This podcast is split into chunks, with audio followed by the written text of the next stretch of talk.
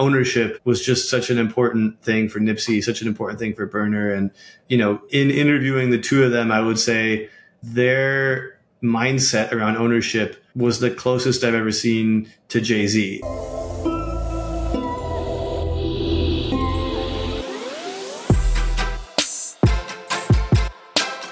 Hey, welcome to the Trapital Podcast. I'm your host and the founder of Trapital, Dan Runcie.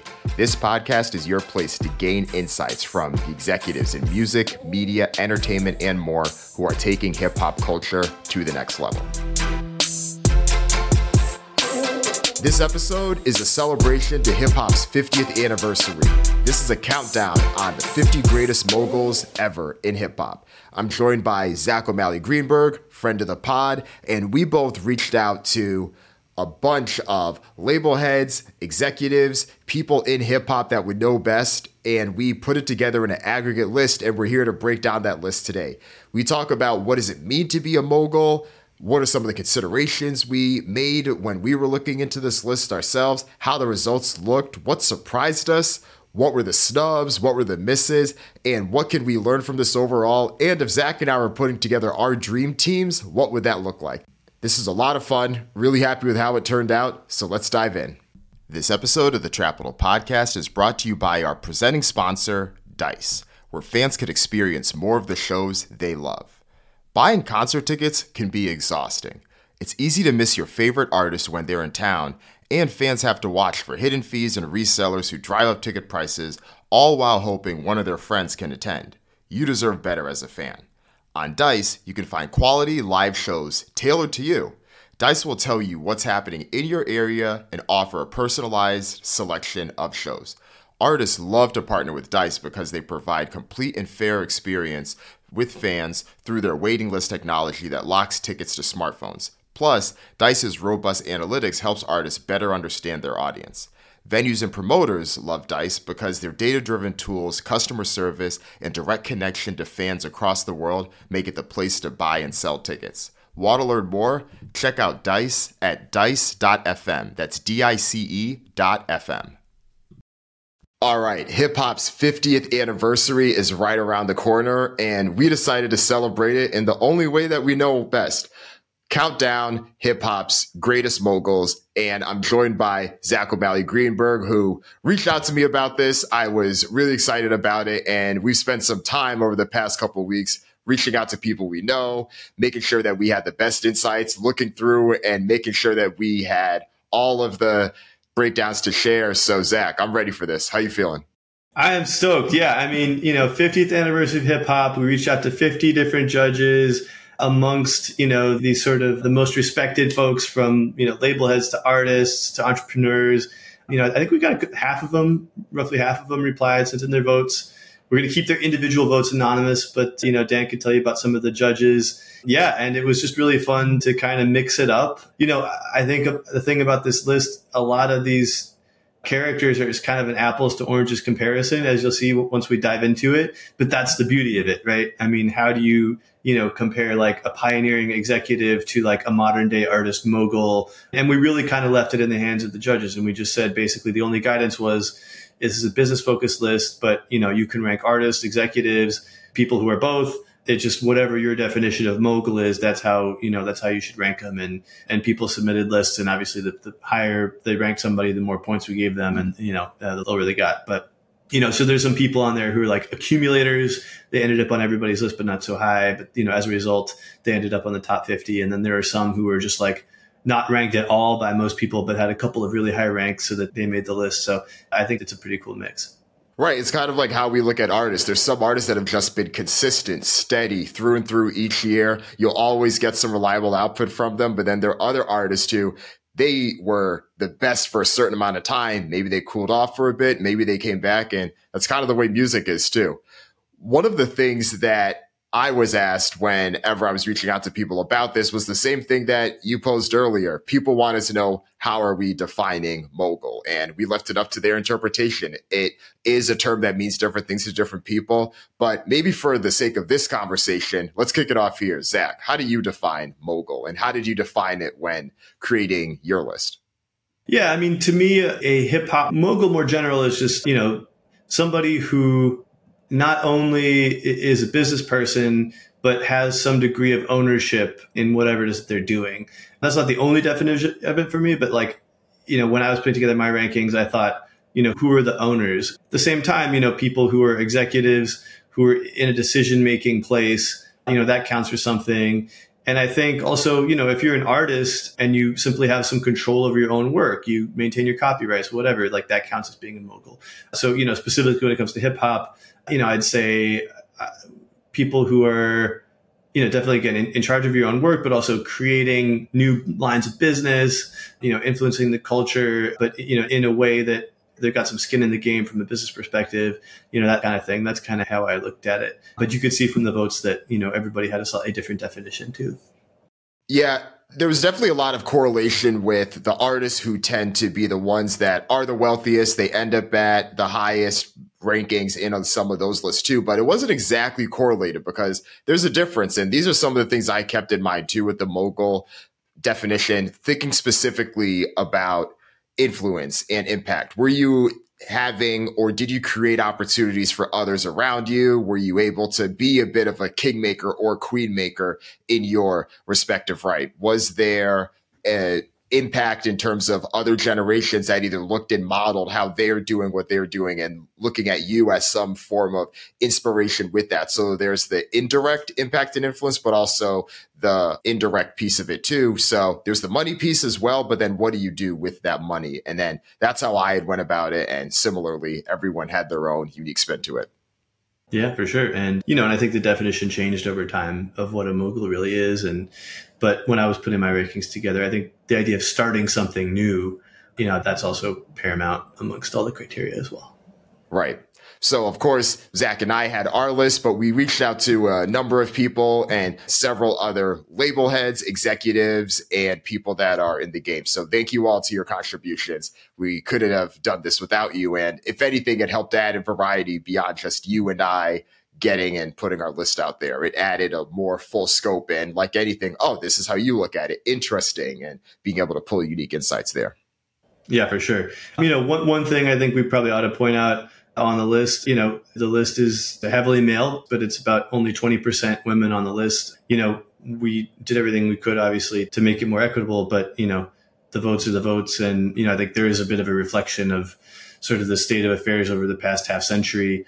You know, unfortunately, like many parts of the music business, hip hop has been, you know, heavily over-indexing for males. So, you know, here's hoping that when we come back in fifty years to do one hundred years of hip hop, you know, we'll have evened things out a bit or completely, let's say, maybe even, you know, made up for lost time.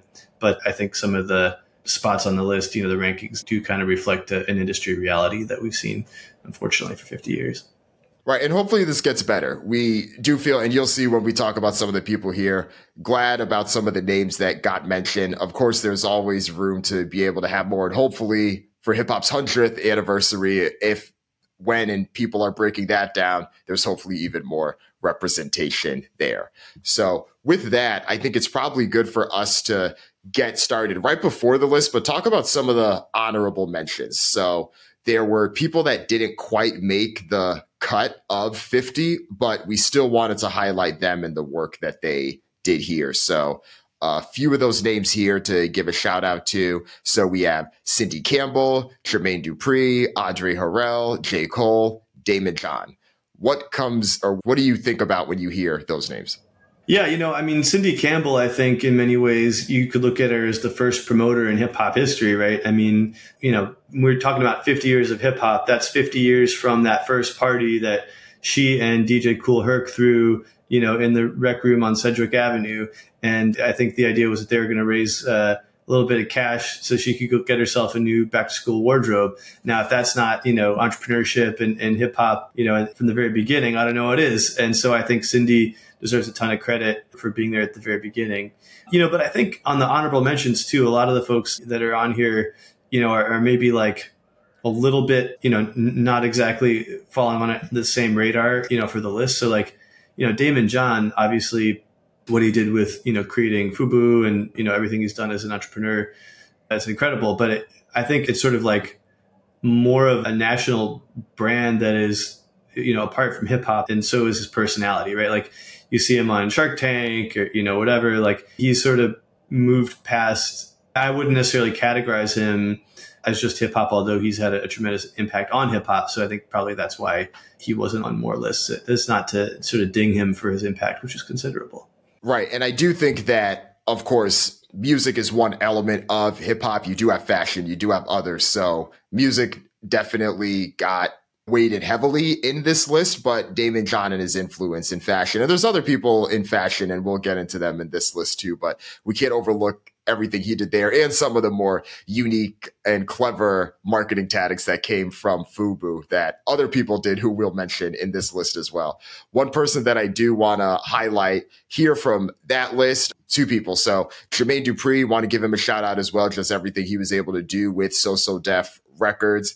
He was part of that movement in the nineties when you saw LaFace and then all these other groups from the South be able to come up, do their own. There was a So So Def sound, a So So Def vibe, and his ability to do it both in rap but also have a bit of the soul there, some of the epic production that he's been involved with, even outside of hip-hop, thinking about albums like uh, Mariah Carey's Emancipation of Mimi and others. Even though he didn't always do everything in hip hop, I think that some of his influence can't go overstated there. And then the second person who's similar in that regard, I would say, is Andre Harrell. We talked about him in past episodes, especially the Bad Boy one, but everything that he did from Uptown Records and then moving on to Motown Records, and gave, in many ways, helped give Puff the blueprint for what he was able to do years later. Yeah, absolutely. And, you know, I think Andre had a lot of successes, also had a lot of failures, not necessarily, you know, through his own doing all the time, but definitely somebody who deserves, you know, a, a hat tip at the very least. And, you know, I'm sure Puff would, would agree about that too. Agreed. Agreed. All right. We ready? Ready to get into it? Let's do it.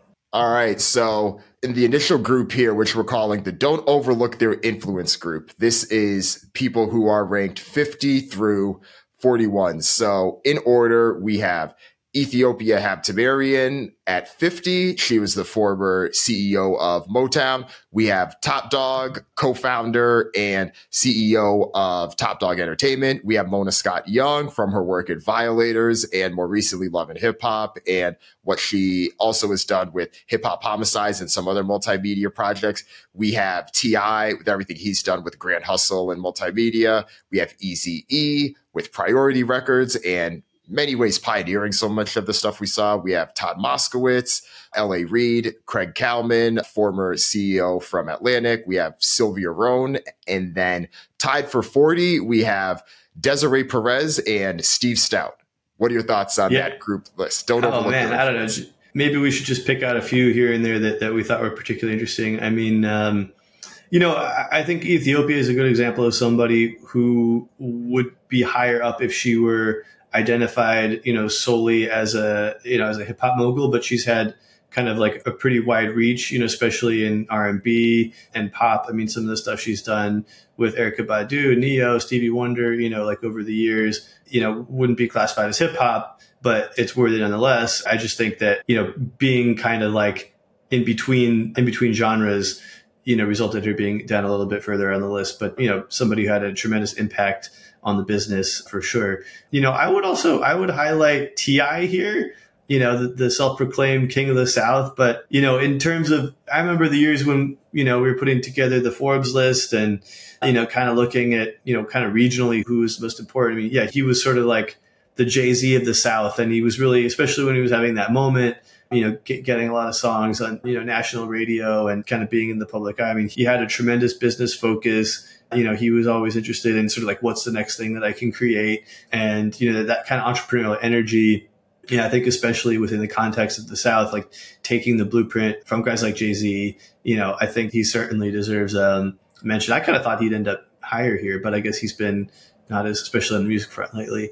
And then I would definitely highlight Desiree. You know, she's somebody who's been behind the scenes for a really long time with Jay-Z and Roc Nation, but like she runs Roc Nation. And although Jay-Z obviously has the final say in things, you know, a, a lot of things that you see come out of that camp are, you know, her doing, have her fingerprints all over them. And I know some of y'all might have seen the Book of Hove exhibit at the Brooklyn Museum or the uh, Brooklyn Public Library. That was a Desiree Perez production. And, you know, she said that it was like her emptying her eighty thousand uh, square foot storage unit into the into the library. But you know, but to have you know that kind of impact at a place like Rock Nation, and to help you know Jay-Z do what he's done, you know, I, I think those are all worthy uh, of notation. And you know, I think she deserves her spot there uh, for sure.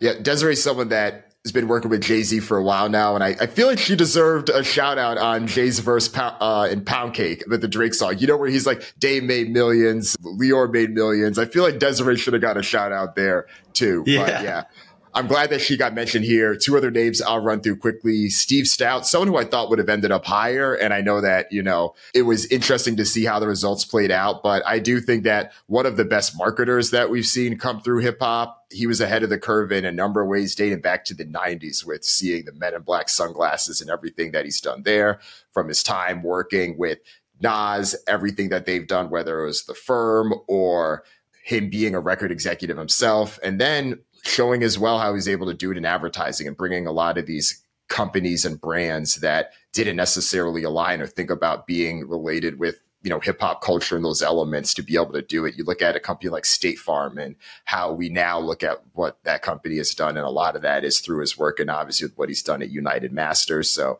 shout out there. And I also do want to give a shout out to Mona Scott-Young, mentioned her earlier, but she was a right hand to someone who we'll mention on the list as well, coming up soon with everything she did in Violator. This was back when, you know, Q-Tip and Busta Rhymes and that whole crew were doing their thing. And then later, I know people have a lot of polarizing opinions about Love and Hip Hop, but if you look at the career opportunities that were created for people that have came through and the longevity that she's granted, a lot of people that the record industry forgot about that she was able to continue to give opportunities for. Think about the Trick Daddies, Trinas, and folks like that. I know people hate to see them arguing on camera, but would we have Cardi B where she is today if it weren't for the platform of Love and Hip Hop? And she's continued to do things with other moguls on the list that we'll get into. So I do want to give a shout out to her. Yeah, definitely a worthy shout out. And we could probably go on and on about even just like the ten in this bracket here, but I suppose we ought to, we ought to move on to the next rung before, before we run out of time. Indeed. Yep. So the next group is Playing Chess, Not Checkers. So at thirty-nine, we have Dave Mays, founder of The Source. thirty-eight, we have Irv Gotti, founder of Murder Incorporated. thirty-seven, Cardi B. thirty-six, Lil Wayne. thirty-five, Nipsey Hussle. thirty-four, Steve Rifkin from Loud Records. thirty-three, Missy Elliott. thirty-two, Berner from Cookies. thirty-one, Kevin Liles. And thirty, Chris Lighty. Oh, man, this is a pretty stacked bracket, I must say. I think that, you know, there are a couple names that stick out to me here. I'm going to go with Nipsey and Berner because in a funny way, I think they have like a sort of a similar a sort of similar strategy, which is like you have a very clear idea what it is that you're going to do. You own it and then you, you know, you continue to own it. Like ownership was just such an important thing for Nipsey, such an important thing for Berner. And, you know, in interviewing the two of them, I would say their mindset around ownership was the closest I've ever seen to Jay-Z. And they really understood from the beginning that they had to own all their music, own all of their branding, own, you know, the companies they create on the side, and then they can monetize it later. And, you know, with Nipsey, rest in peace. I mean, he was just on the cusp of, of kind of like becoming a mainstream superstar, you know, when his life ended all, all too soon. So I think what Berner is doing with Cookies is really fascinating. Like Berner is, you know, you want to talk lists. I mean, he's in the top five, probably the top four or three at this point in terms of net worth for actual hip hop artists. And that's because of the success of Cookies. And, you know, there's been a lot of ups and downs in the cannabis business lately, but like the amount of ownership that he has, you know, I think it amounts to about one third still of Cookies, which is, you know, a billion dollar brand. When weed gets legalized, you know, like he's going to see the fruits of his labor, and that focus on ownership, I think, is really going to pay off in the long term. So I would highlight those two guys in this tier as the ones that I think were the most impressive to me. That's not to shade anybody else, but. Yeah, those two guys are also two of the few people who I see people still wearing their merchandise on a regular basis. Granted, I live in San Francisco. There's a Cookie store here. So I I, I mean, I know there's a local connection for sure. But same with Nipsey Hussle. I mean, sadly, it's now been over four years since he passed away, and you still see Crenshaw shirts. he understood, Nipsey especially, understood exactly where everything's going. And it's just so sad that, you know, was gone so soon. Two names I'm going to shout out here. I'm going to shout, I'm going to shout out Cardi B, and I want to shout out Chris Lighty. So Cardi B, talked about her a little with the Mona Scott-Young piece, but she's entered and ran her rap career more uniquely than other artists that we've seen at her level have. And I think that speaks a lot to just where the game is now.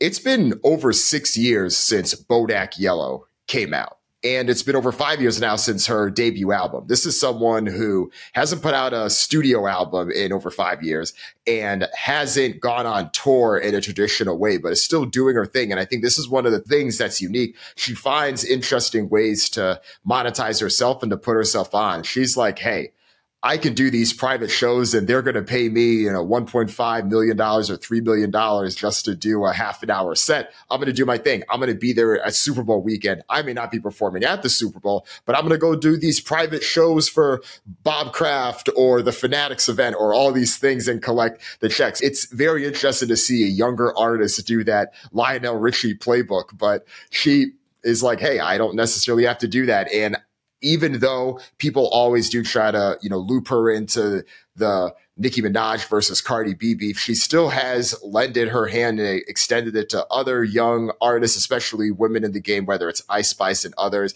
whether she's doing it through her talents and others. So she's someone that I hope, as she continues on, you know, into her thirties and into her forties, can continue to rise up this list. And then Chris Lighty, talked about him a little bit with Mona Scott-Young, co-founder of Violator and everything they're able to do there. Sad that he was taken away so soon, but if you have not heard this yet, and if you haven't listened to the podcast, I highly recommend the Mogul podcast series that was done several years ago on it. It was done by Reggie Osei, who is Combat Jack, who has since passed away as well. But I highly recommend that if you want a full breakdown on everything Chris Lighty did, Violator, and after that was truly one of the early ones looking at product partnerships and a lot of the things that we see now that are common in hip hop. And, you know, if we didn't have Chris Lighty, I don't think we would have had fifty Cent. I mean, at least not to the extent that we have him. You know, I mean, I remember writing my first story about fifty and like for Forbes, maybe two thousand eight, and sitting down with Chris and just kind of like hearing him lay out the plan. And again, it's the emphasis on ownership, right? You know, Chris Lighty, I think, was the one who really pushed fifty to take the equity in Vitamin Water and its parent company rather than just do an endorsement. And, you know, obviously that became a huge deal and, and really like a model for so much, not only of hip hop, but like other parts of the entertainment industry. So, you know, I think Chris definitely deserves this spot, maybe even should be a little higher. And, you know, probably also there's, you know, again, all these folks deserve a shout out, but Kevin Liles, I think, has got one of the most inspirational stories. You know, it's another person I think we both interviewed a bunch of times, but, you know, just his journey from intern to president of Def Jam in, I think, seven years. And he just did it by working harder than everybody else. Like, he wasn't an artist that got put there because he had some hit. It wasn't some kind of like nepotism deal. You know, he just outworked everybody, and, you know, he had the talent and, you know, the horsepower to just like get it done and to make that journey within seven years. So I think it's for people who are listening and, you know, want to do something like that with their own career, you know, study Kevin Liles, because he was able to make it without being, you know, some kind of like preternatural singing talent or something like that. He just did it on smarts and, and work, work ethic. And one of the few people that co-founded a record label and sold it a decade later for hundreds of millions of dollars, which is what he did. three hundred as well, right? So, of course, not three hundred now under Warner, but everything he did with Lior and Todd there is impressive. There's not that many Black founders in general, in tech, any sector, that have built and exited companies for several hundred uh, million dollars the way that he was able to be a part of that. So, hats off to him. Yeah, and I think it takes a special kind of guts to be able to, you know, I mean, he was a, a well-paid executive with a cushy music job, you know, to leave that world, start your own thing. I mean, I know they had, you know, big backers and everything, but like to take a risk once you've already experienced that level of success and, and to go out and start something, you know, as opposed to starting something from scratch when you have nothing anyway, I mean, it takes a lot of gumption to do that. So, you know, again, yes, a, a pretty cool second act for Kevin Liles. Indeed. The next group here, our impact runs deep. It is Nicki Minaj at twenty-nine, Will Smith at twenty-eight, Swiss Beats twenty-seven, L L Cool J twenty-six, Coach K and P twenty-five, Julie Greenwald twenty-four, E forty twenty-three, Pharrell twenty-two, and Rick Ross twenty-one.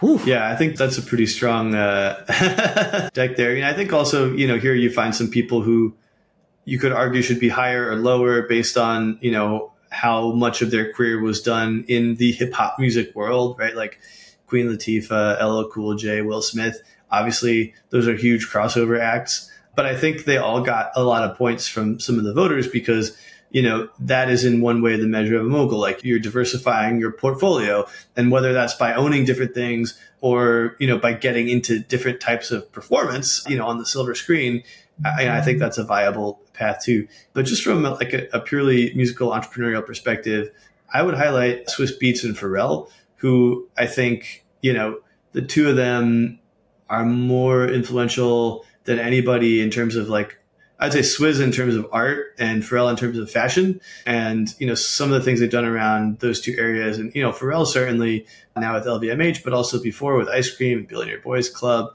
you know, he was very active in starting his own things on the fashion side and, you know, kind of inspiring artists to do that. You know, would we have had a Yeezy if we hadn't had Pharrell, you know, doing what he was doing and, you know, and even doing what he did with Adidas? You know, I don't know about that. And Swiss Beats certainly, you know, not only from the art side of things, but, you know, his really impressive art collection. I did a story on him a few years ago and, you know, he's got like Jeff Koons sculptures and Basquiat's and Warhol's and his, you know, like in his foyer. I mean, it's pretty impressive stuff.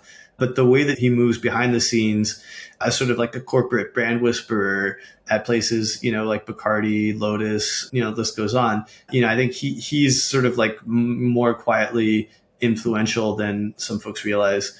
And, you know, certainly has been earning on par with, you know, with all the, you know, most of the names, if not higher than most of the names we've mentioned so far. And, you know, what he's done, on the, both of them, what they've done on the production side, also hard to top. So that must count for something as well. I kind of went more than one shot out there, didn't I? So. Yeah, no, that was good. That was good. I'm glad you mentioned the two of them, though, because if you didn't, I probably would have called the other one out.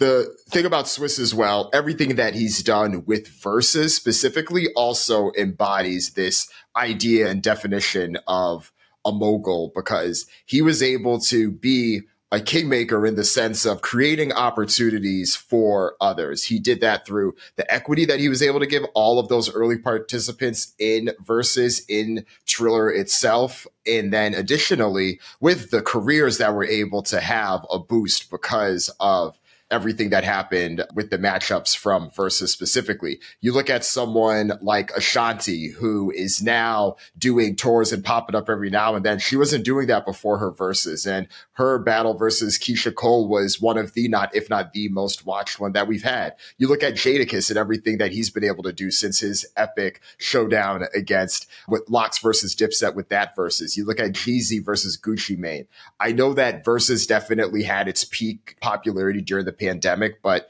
that kind of stuff that he was able to do with Timbaland, I think, also speaks so much to everything that he's been able to do there.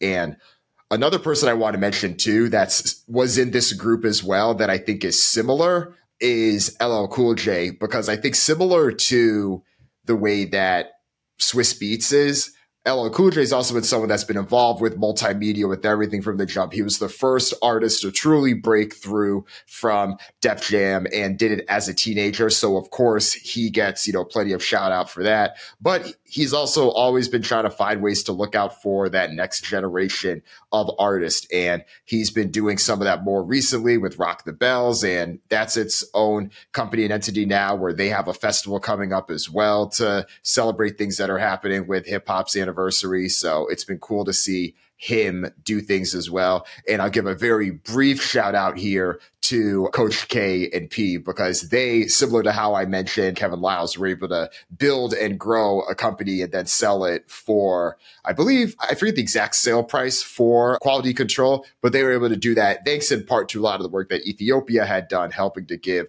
Quality Control the platform that it did. And especially in an era where I think it's harder for a record label to have a true brand, they were able to help give it a boost. That's true. And on that note of labels, I think Julie Greenwald deserves a mention. You know, she and Craig Kalman, who's mentioned in an earlier grouping, you know, run Atlantic together. And there's a lot of music that we wouldn't have seen if it had been for the two of them, you know, running the show over there. So shout out to Julie. I mean, the only one actually we haven't discussed here, we E forty and Rick Ross. And I don't know, you know, probably get moving. But do you think Rick Ross deserves to be number twenty-one on this entire list, like ahead of Pharrell, ahead of, you know, some of the other names on here? I was surprised that he was ranked this high. I love the spicy questions because this is what people wanted to hear the podcast about, right? They wanted to hear one of us, you know, poke the bear a little bit. If Rick Ross was able to nail that dive in the pool, do you think you would have ranked him higher? no, no, I wouldn't have. I mean, I still no. I mean, you know, like I get it. You know, he's called the boss, that he must be a mogul, you know, and some of the things he's done in terms of, you know, Bel Air and Maybach Music and all that. Sure. But like, you know, when you put him up against like some of the other ones, did he really do something new, or was he more just like following a blueprint that had worked for others before and, you know, executing it to a degree of success? But like, again, not, you know, not to the level of, let's say, Pharrell. I think maybe I just, I'm salty that he ended up ahead of Pharrell. I think Pharrell is just way more influential and mogul-y, but I don't know. What do you think? So I've read two of Ross's books and I interviewed him once on Trapital.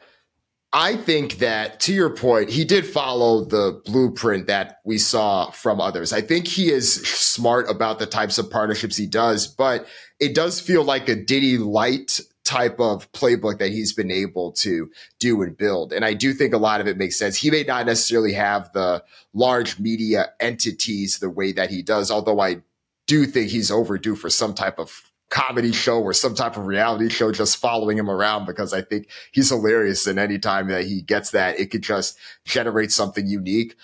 And I'm sure he's been hit up about it. I do think that he's done well for himself, just thinking about now how his career has grown. I think it's been, what, sixteen, seventeen years since Hustlin' first came out. I think in this range, there is some flexibility there in terms of like where people are in certain ways. I get why he may not necessarily be as high. I'm sure if you looked at the net worth or the earnings, that some of the people that are lower than him may actually be higher. I think one of the knocks potentially is, although Maybach Music was cool, I wrote about this in Trapital as well. I think there was a missed opportunity, and part of that comes from, huh, did Ross do all the things that he probably could have done from a leadership perspective, to especially like when Meek Mill and Wale were beefing and stuff. And I think Ross had a bit more of a laissez-faire approach to things, which in some ways is kind of the opposite of king-making as we're talking about this, right? Can we really bring folks together and make something larger than it is? I think it was a bit tough in general for people to try to do everything themselves, try to be the boss of this label, which is signed to a different label, because Rick Ross was signed to a different label than M M G was himself. And I think anytime you have that type of dynamic, it's just splitting the leadership interests. So I hear you. Yeah. So then how much of a mogul are you if your label is really, you know, so I guess everybody's label is on somebody else's label and it'd be distributed by something, but you know, it's like when there are like multiple labels kind of, you know, intertwined with your label, it kind of calls into question, are you really the boss if you have several bosses that you're answering to? But, you know, I think actually, though, in Rick Ross's defense, what he's done with Wingstop, I mean, that is pretty unique. And I don't know that anybody else on this list has something comparable in that space. So, you know, maybe that's why I think, you know, by virtue of that, you could put him pretty high up. And maybe that's what some of the judges were thinking, you know. But he also ended up on a lot of lists like, you know, so some of the judges just kind of like, maybe worth getting to. Some of the judges sent ranked lists and they're like, you know, this person is the top and they should get the most points. And other people were like, here are my people and you can just rank them evenly. And I think Rick Ross ended up on a lot of those lists. So, you know, I think, again, maybe like I was alluding to earlier, he's a bit of a compiler. Nothing wrong with that. You know, you can get into the Hall of Fame by compiling three thousand hits, but it's interesting to see how, how the opinions differ. That's the whole fun of it. He runs his businesses almost like how a small business owner would in a number of ways, where he has a bunch of car washes and, you know, his, his, one of the family members does that. He has his wing stops, right? He has that. And it is a bit of this like mogul dumbness from that perspective in terms of like, okay, I have my hands in these things and I've hired people to have, you know, different roles within that. that doesn't necessarily have things in aggregate. It's a bit more of the strip mall mentality as opposed to the, you know, building a skyscraper that could then build other skyscrapers, but it's something worth mentioning. But I hope we keep that up with a few of the other rankings we have coming up as we dig into the top twenty here. So yeah, let's start with twenty. So twenty, Queen Latifah. I think that she and Ice Cube, who we'll get into in a minute, were one of the first that noticed, hey, I may not be able to do this rap thing forever. Where are areas that I can expand this multimedia empire and everything I'm building? She was able to do this with Living Single, the show that was Friends before Friends was. And even the way that she was able to show young Black people that were having, you know, highly sought after roles, but they still had their interpersonal dynamics. It was cool. It was refreshing. It was aspirational, which I do think that a lot of the Black sitcoms were in the nineties. And she was able to do that, continue finding ways to put other people on as well through the work that she did. She was also willing to take risks. Like I remember when she was in Set It Off, people had a bunch of questions about, oh, you're going to play a lesbian in this heist movie. What is this going to do for your career? And she was willing to do that. And I think she is always, you know, be willing to take risks. So, you know, shout out to her. And I'm glad that several people mentioned her. Yeah. And I think she gets credit for, like you say, diversifying her portfolio, you know, in, into the acting world. It's worth noting, you know, she was barely ahead of Rick Ross. But, you know, there is a big difference between twenty-one and twenty. It's the top twenty. So, again, I think, you know, she was a bit of a compiler, but there were a couple people who ranked her in the top ten. And, you know, I think just like in terms of the, the breadth of her career, you know, the longevity, the diversity of the things that she's gotten into, you know, even if it's not as much ownership as somebody, even like a Rick Ross, it's just like having your hands in, in, in a lot of pies, and like that really counts for something as a mogul. So I think it makes sense to see her there. Agreed. nineteen is Eminem. So let's talk about it. How do we feel about Eminem at nineteen? You know, I think it's a weird one. Honestly, you know, there's no doubting his lyrical prowess and where, you know, where he kind of stacks up as, as part of like the pantheon of lyricists, like fine. But is he really a mogul? I mean, he's somebody who has been, you know, very reclusive at times, who has, you know, kind of gotten in his own way at other times. I mean, I could see ranking him up here, though, just by virtue of ownership of the music and sort of like the qu- the quality and quantity of his catalog, you know, what he did with D twelve, you know, he did have Shady Records and, you know, and all that. So, again, you know, th- there it's kind of a layer cake of a, of a label situation, like some of the folks you mentioned earlier, Rick Ross.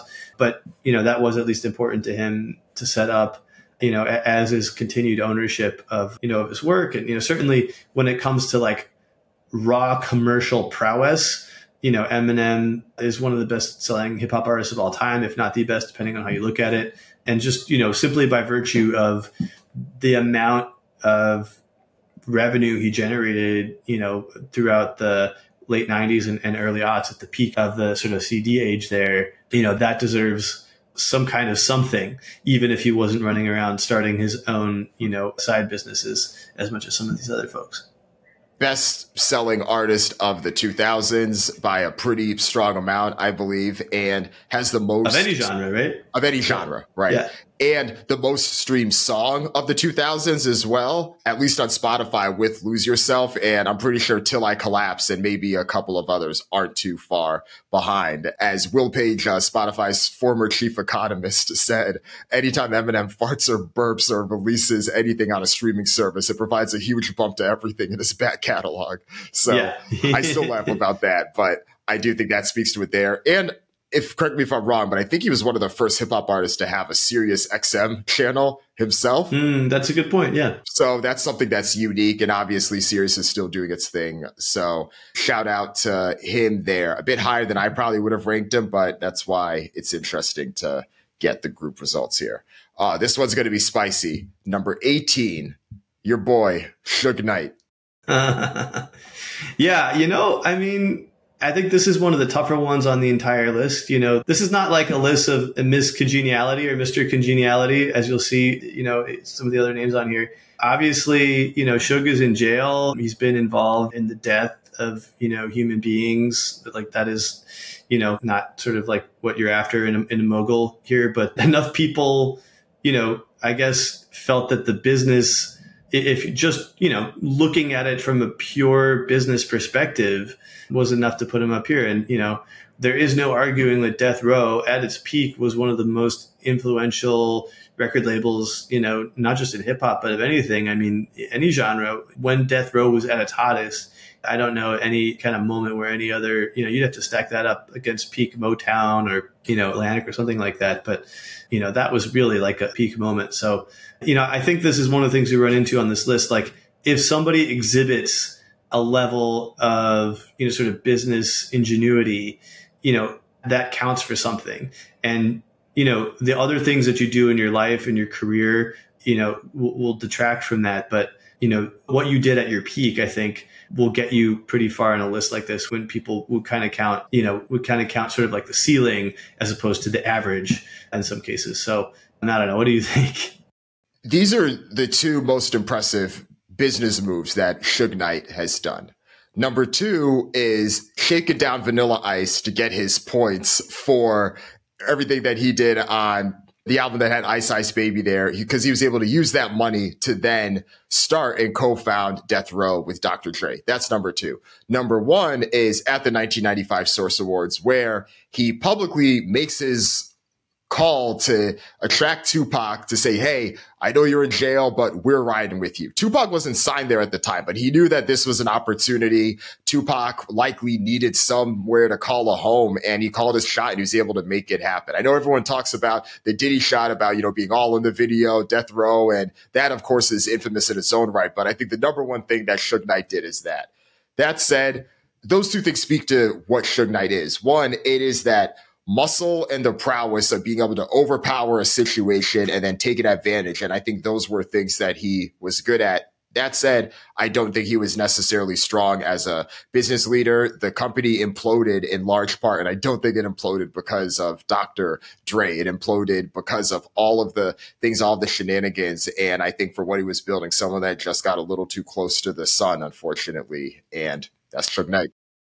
And I think that, you know, in some of the reporting I've done over the years, one of the things people say is that Suge and a lot of the guys around him, you know, it wasn't that they were necessarily like that. It's just they kind of had been watching too many bad gangster movies, and the music business didn't know what to do with somebody like Suge Knight. And so the more he kind of like played this role, the more he, he grew into it to where to the point where he was actually living sort of a bad gangster movie and sort of like created, turned himself into a monster. Yeah. So I think like the evolution or the evolution of somebody like Suge Knight is sort of fascinating in terms of like what you can, what sort of playing a role can do to you over the course of time. Agreed. And well said. Number seventeen here is America's Most Wanted, Ice Cube. I'll start here to kick things off. I think that Ice Cube, like Queen Latifah mentioned earlier, was one of the early ones who had said that he knew that living and doing everything off of rap wasn't going to last forever. And I think a lot of it was because he experienced some of the brunt and ugliness of it.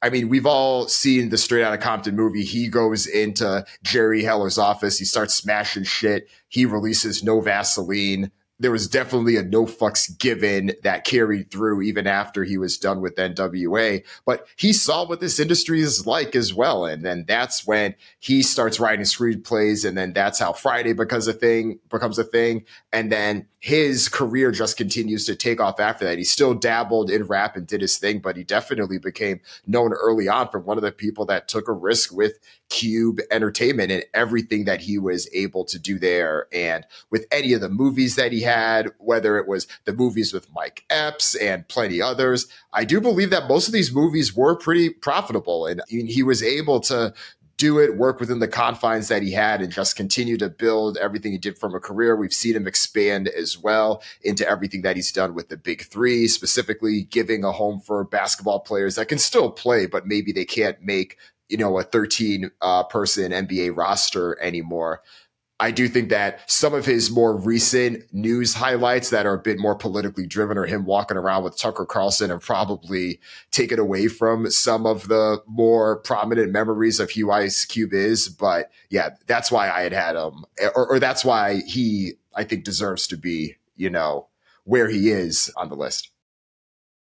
Yeah, and I think it's interesting, you know, you see uh, Eminem, Suge Knight, Ice Cube all together, you know, they're all inextricably connected to Doctor Dre one way or the other, right? And, you know, would there would Dre have been Dre without the three of them, you know, at different phases of his career? You know, I don't know. I mean, I think certainly what Ice Cube did as part of N W A, you know, I, I wouldn't say that, that N W A was like like a business first organization, but like that wasn't the point of N W A. And if it hadn't been for N W A, I don't think you would have been able to have business first organizations come out of hip hop in the way that you did. And certainly, you know, somebody like Doctor Dre. So uh, I think he gets extra points for that. And, you know, and this is probably why, you know, he, he was, again, I don't know, was he a compiler? He was, you know, he had like a lot of kind of middling, he's on a lot of lists, a couple top ten votes, you know. So, you know, I think, again, everybody has their favorite and, and he's up there for a lot of folks. Agreed. Number sixteen is Drake. Should we poke the bear again? Yeah. Does Drake deserve to be at number sixteen on this list? This one surprised me. I was very surprised at the number of people that had him on the list, because you can make a case for the opposite, right? It's similar to the Eminem thing, but almost to the extreme, because Eminem, yes, most commercially successful artist, X Y Z.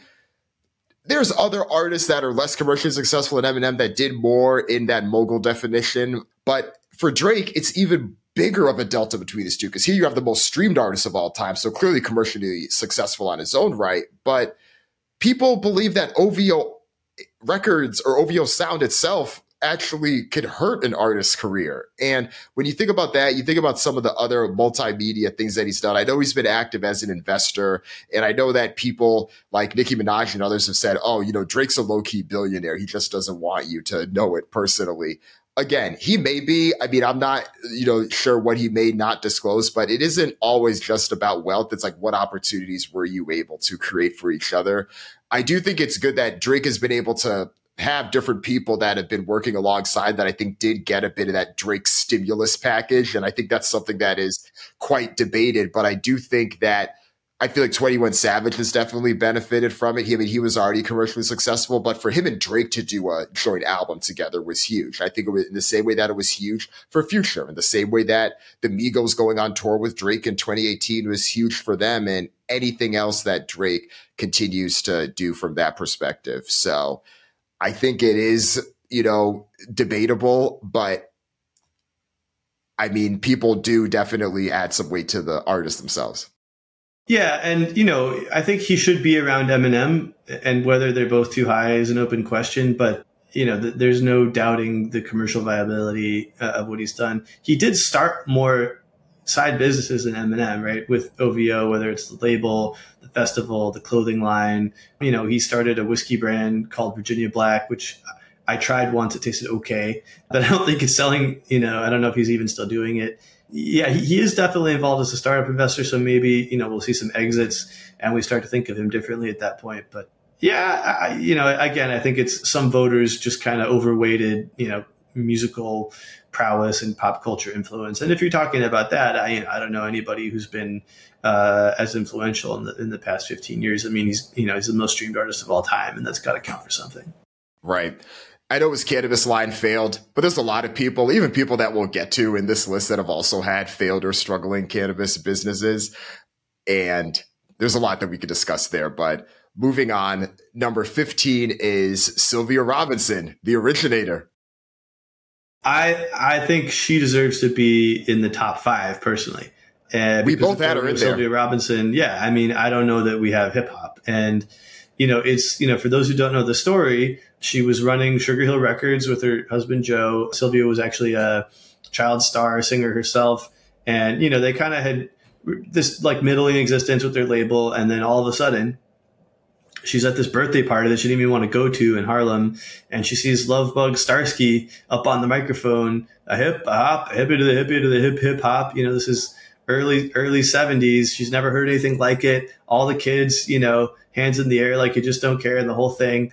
She tries to get Love Bug to sign. There's some kind of dispute, like with his management. It never happens. And so she just goes to the pizzeria in New Jersey, finds three kids, get him, gets him to talk real fast over this record, is how she described it. And that's, you know, that's rapper's delight. That's the first hip hop song on Wax. That's the first hit, you know, that sort of spawns the whole genre. So you could certainly argue that, you know, she borrowed or she hired, hired people who borrowed or whatever to do this, you know, like the idea that, that the first hip hop track on Wax was like, you know, originated in a pizza shop in New Jersey is really unfortunate because it started at the Bronx, but like, you know, Sylvia came from Harlem. She, you know, she, she knew that world. Like, you know, she was part of, of the music business, and for better or worse, she took hip hop from being, you know, just basically like spoken word in person kind of thing to being, you know, a national event. So, would it have happened eventually? Yeah, I think so. But, you know, who knows? I mean, it could have taken years longer. And if it took years longer, you know, are we going to have the eighties with like Run D M C and Def Jam and all that? Like, you know, I don't know. I mean, it could have taken a lot longer to get off the ground if she hadn't done what she'd done. And, you know, I don't think we, I don't think we should really be dinging Sylvia Robinson for her Machiavellian tactics, given some of the other people on this list. You know, we're talking like Suge Knight and, and whoever else. You know, there's quite nefarious characters, you know, as we get higher up too in this list. So, you know, I don't think anything she did was remotely as bad as, as like a lot of the dudes on this list. And, you know, so, you know, let's, I think we give her her due. And yeah, I would definitely put her higher. But, you know, I think that's part of the deal. When when you have somebody who's that early on, you know, people are going to say, oh, well, you know, the total gross is not quite as much as so-and-so or, or whatever the case may be. And she wasn't as famous as some of the artists. So, but, you know, she's up there. I mean, ahead of some pretty big names, Drake, Eminem, what have you. So I, I think she's getting some flowers here. The total gross knock is always one that makes me roll my eyes a bit, because even if you take out the inflation aspect and the amount of money that's now in the industry, this is something that happens with pioneers in any type of industry. They are the ones that take the early hits to make it possible. She and her work is what made it possible for Rapper's Delight. She and her work was what made it possible for The Message. And anything else that we then see after that, yes, Sugar Hill Records did have its struggles afterward, like many other labels. But when you think about broader context of the eighties being a very tough time in general for Black music, and there were only a certain number of decision makers in power that could make that happen, yeah, you have to take that into account. And then additionally, she did stuff outside of even just this record label itself. As you mentioned, she was a recording artist herself. She also owned a nightclub. So there were other mogul type things that she had her hands in. So shout out to Sylvia. Who knows where this would be without her. And probably worth caveating also that, you know, she did have some disputes over paying artists as the years went on. So did like really a lot of people on this list. If we could do like a whole separate, you know, like has some kind of dispute on how they pay artists. So, you know, that that's probably worth noting too. But yeah, I mean, so does everybody else. And, you know, I think she deserves her flowers. Number fourteen, Dame Dash. Another another hot one coming in. I mean, I think a lot of people would d- disagree with this, but, you know, some people would put him even higher. I mean, I think he might be the most polarizing name on this entire list. Like, some people had him top five. You know, some people didn't list him at all. You know, I, I think it kind of comes, and we've had this conversation before. Would there be a Jay-Z without a Dame Dash? You know, I mean, I think so, but it's that part of a, you know, we've talked about him in the context of startups, and do you, you know, you need a different kind of founder for your like pre-seed days than you do for your Series B. You know, if you're like a mafia family, you need like a wartime Don, you know, versus like a peacetime Don or whatever it's called. But like, you know, I think Dame Dash is a wartime Don. He's a seed stage startup founder, and he doesn't fare as well, you know, when it comes to like the growth stage and the corporate boardrooms and stuff. But, you know, there's no denying his brilliance. You know, I think what he did, you know, certainly with Rockaware, you know, the, the expanding the Rockefeller empire beyond music, you know, maybe he realized that Jay was eventually going to leave, and that they, they just, it wasn't going to be forever. And so he wanted to get his hands into, you know, as many different areas as he could. But, you know, there's like a lot of pro and, and a fair bit of con. But, you know, I think, again, he's one who, you know, the pro outweighed the con. He didn't kill anybody, you know, so there's some people on here who did that. You know, I, the con is only like so much con, in my opinion. This con- This episode of Trapital was brought to you by Hitmaker, where you can tell your story through music. Despite all the tools available, music creation is still a chaotic process. There are huge file transfers, unanswered text messages, and timing delays. It turns a process that should take weeks into a process that takes months. That's why Hitmaker was launched. It's a centralized platform for creators to collaborate and manage projects instantly with professional quality. You can share files, record audio, mix, master, and distribute your music all in one place. Hitmaker also offers one thousand dollars grants to indie artists to use towards studio time, marketing, merch, live shows, and more. Join over three thousand artists today who are using Hitmaker. Get started for free by going to hitmaker dot com. That's H I T M K R dot C O M. Conversation makes me think about that Backstage documentary that Rockefeller had put out after the Hard Knock Life tour. And there's that infamous scene of Dame Dash yelling and swearing at Kevin Liles, who was at Def Jam at the time, about the jackets and where one logo was supposed to be or something other than that.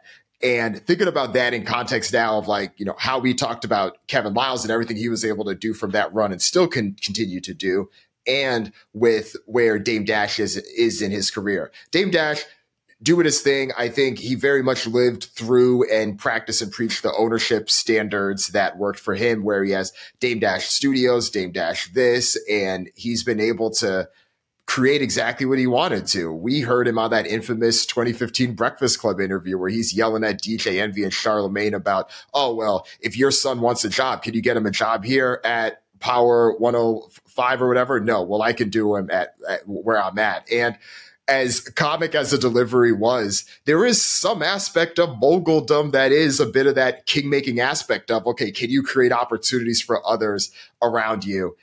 What those opportunities look like definitely vary, and I think that is a factor. So I do highlight that as something that Dame is able to do. And Dame is also similar to – he's similar to a polarizing basketball player in the sense that the media may look and be like, why do you all fuck with this guy? Like, what's going on? But if you ask the people that are actually in it, a lot of them would be like, oh, well, you got to look at Dame Dash. Dame Dash is the guy. And when I have – interviewed, I'm sure you've interviewed and talked to many of young artists too, or young label executives too, a lot of them will reference Dame Dash. A lot of them will look at what he was able to do alongside Rockefeller, almost in the same way that, you know, players will swear by Kyrie or swear by James Harden or some other type of athlete that may be polarizing in their own right. And the media is like, oh, why do you all like this guy? And it's like, oh, well, no, you don't understand. So there's something about the people, and obviously I say that being self-aware is us as people more so on the media side as opposed to being in, in it themselves. But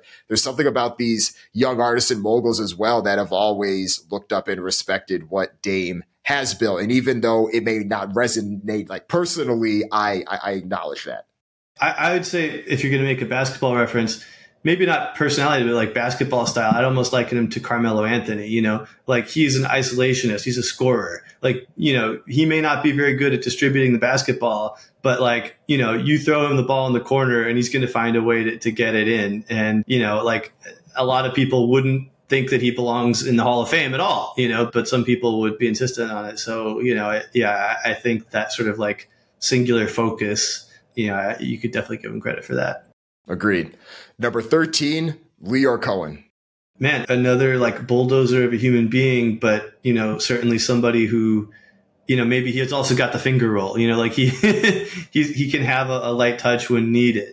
You know, I think just like in terms of longevity, we talk about longevity, some of the names on this list, you know, Lior was there in the very beginning of hip hop, you know, managing rappers. I think he was the road manager of Run D M C, taking a leadership role, running Def Jam and Warner, starting three hundred, now, you know, YouTube's head of music, you know, like the number of careers that he's touched over the years from, you know, whatever hip hop pioneers you want to mention. I mean, you know, talking about L L Cool J, Run D M C, Beastie Boys, you know, to like later on with, you know, Jay. And then, you know, more recently, like whose career doesn't he touch at YouTube? You know, I think he's a hard one to argue with. I mean, you know, I think though that I, I like this basketball analogy though. Like, he might be more of a Scottie Pippen because he's always been like, you know, there, there's almost always somebody else who he's working with who is like higher up on this list than he is, you know, and we can get to some of those names in a bit. But I guess not now that he's at YouTube, he really is running the show, but he can score, he can make the assist, you know, get these rebounds, get the triple double. I think Lior is a, definitely deserves a spot up here. Yeah, been doing it for, what, four plus decades now, if we're looking back just, well, almost four decades if we're looking at it in total, but impressive each step of the way. And there is something admirable, I think, about the no fucks given mentality and perspective of just how he's been able to do things. And I do think that a lot of hip hop executives over time have been criticized for not thinking about efficiency and things like that enough. And I do think that Lior was one of them who probably leaned a bit more into that. And regardless of who it was, willing to call someone out about it.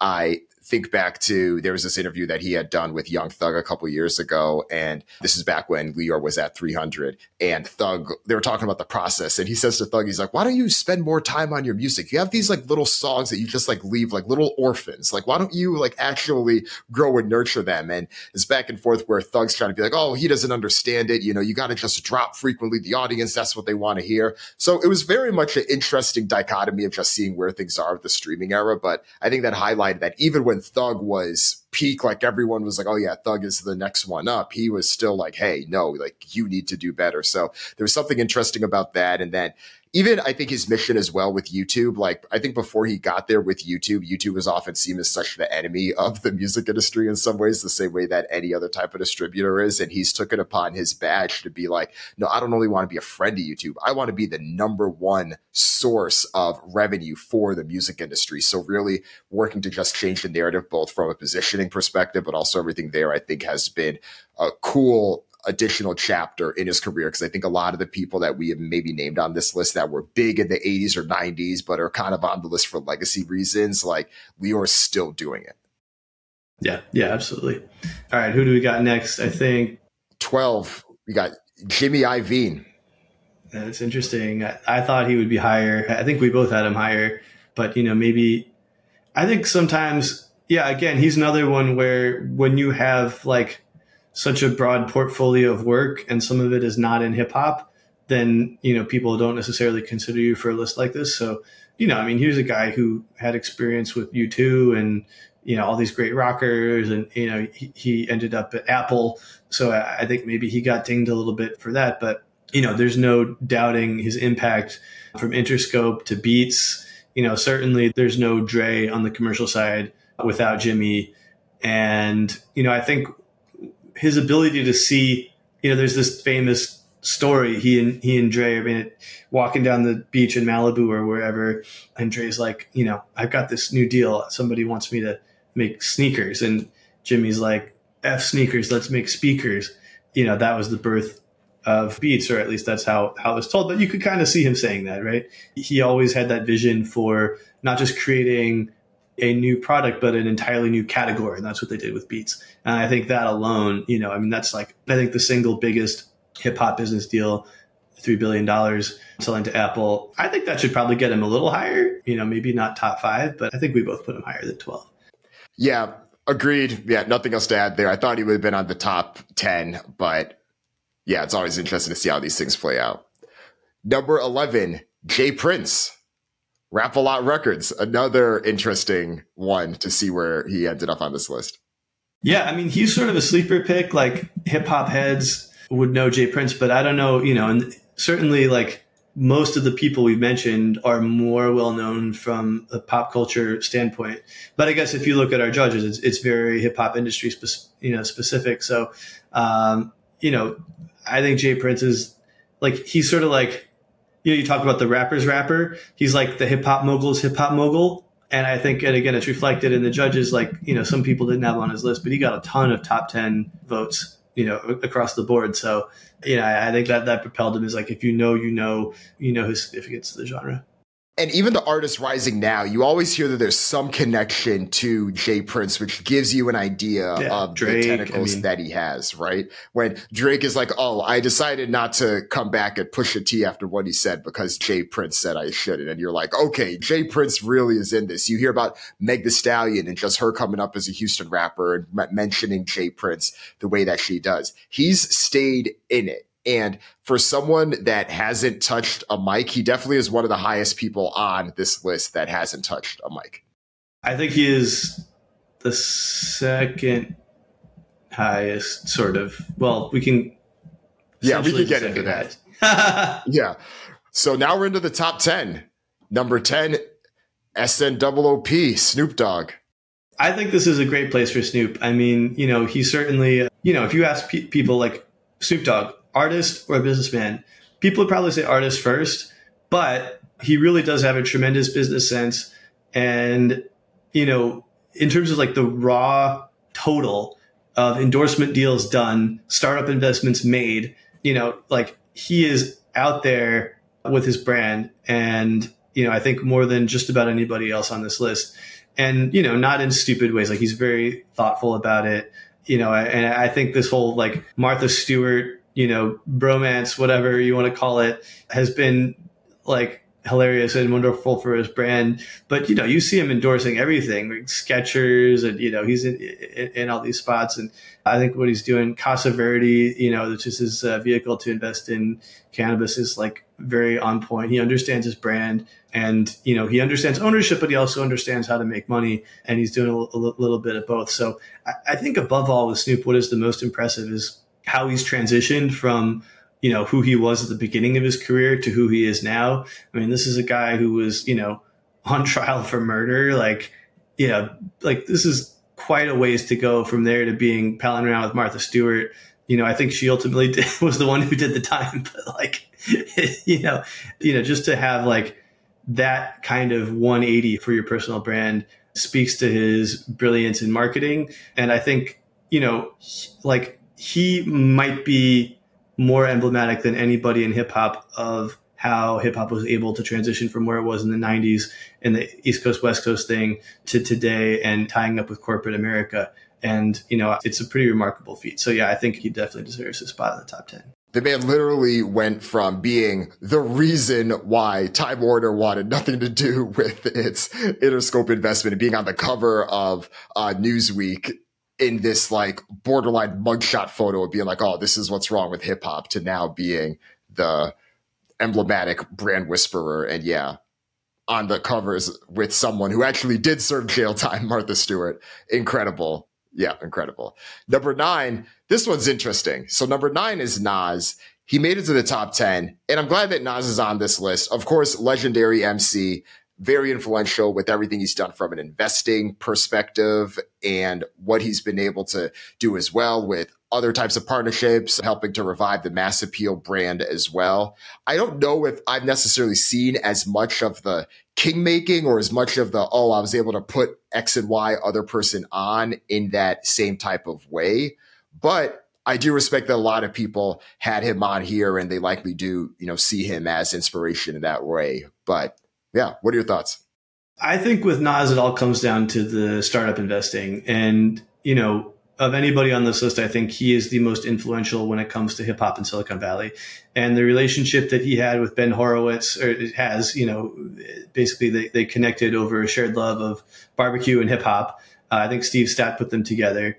You know, it turned him from somebody who would never be considered for a list like this as recently as, you know, probably ten, fifteen years ago, probably even ten years ago. We wouldn't have had him on this list, to being top ten. And, you know, Nas was always the guy who, he was the rapper's rapper, you know, he cared about the music, not the money. And, you know, it, but I think, you know, thanks to Anthony Sala, who he worked with, you know, continues to work with, sort of a startup whisperer for him, he was able to accumulate stakes in some of, you know, most influential startups out there. I mean, I think he was in early in Lyft, Coinbase, a, a, whole, a whole bunch others. So, you know, Nas, to me, like, you could probably argue at this point, Jay-Z may have a bigger portfolio.